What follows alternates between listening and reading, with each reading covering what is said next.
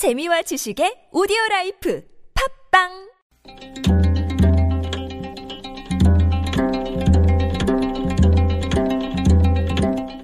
한문학자 장유승의 길에서 만난 고전.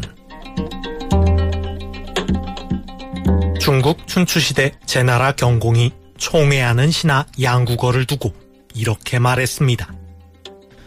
양국어는 과인과 잘 어울리는 사람이다. 그러자 옆에 있던 재상 안영이 말했습니다.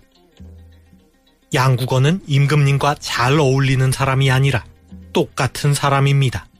어울린다는 것은 국을 끓이는 것과 같습니다. 국을 끓이려면 물과 불, 식초와 간장, 소금과 매실을 사용하여 생선과 고기를 삶아야 합니다. 땔나무로 불을 떼고 요리사가 맛을 보아 너무 짜면 물을 넣고 싱거우면 양념을 넣어 간을 맞춥니다. 그렇지만 지금 양국어는 그렇지 않습니다.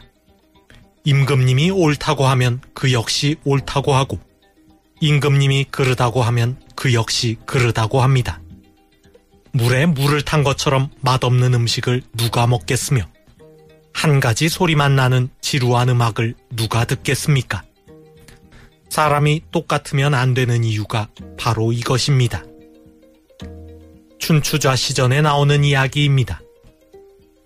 음식이 맛있는 이유는 서로 다른 맛이 조화를 이루기 때문이며 음악이 아름다운 이유는 서로 다른 소리가 조화를 이루기 때문입니다.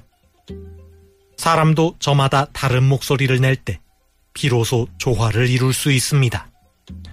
모두가 똑같은 목소리를 내는 것은 가능하지도 않고 바람직하지도 않습니다. 정치권에서 대연정 논란이 뜨겁습니다. 저마다 다른 의견을 내놓고 있지만 이 또한 대화와 토론을 통해 합의를 도출하는 하나의 과정입니다. 다음번에 누가 정권을 잡든 협치가 불가피하다는 점에서 말도 못 꺼내게 하는 것은 바람직하지 않은 듯합니다. 이번 정부가 실패한 가장 큰 원인이 나와 다른 의견을 용납하지 않았기 때문이라는 점을 잊지 말아야 할 것입니다.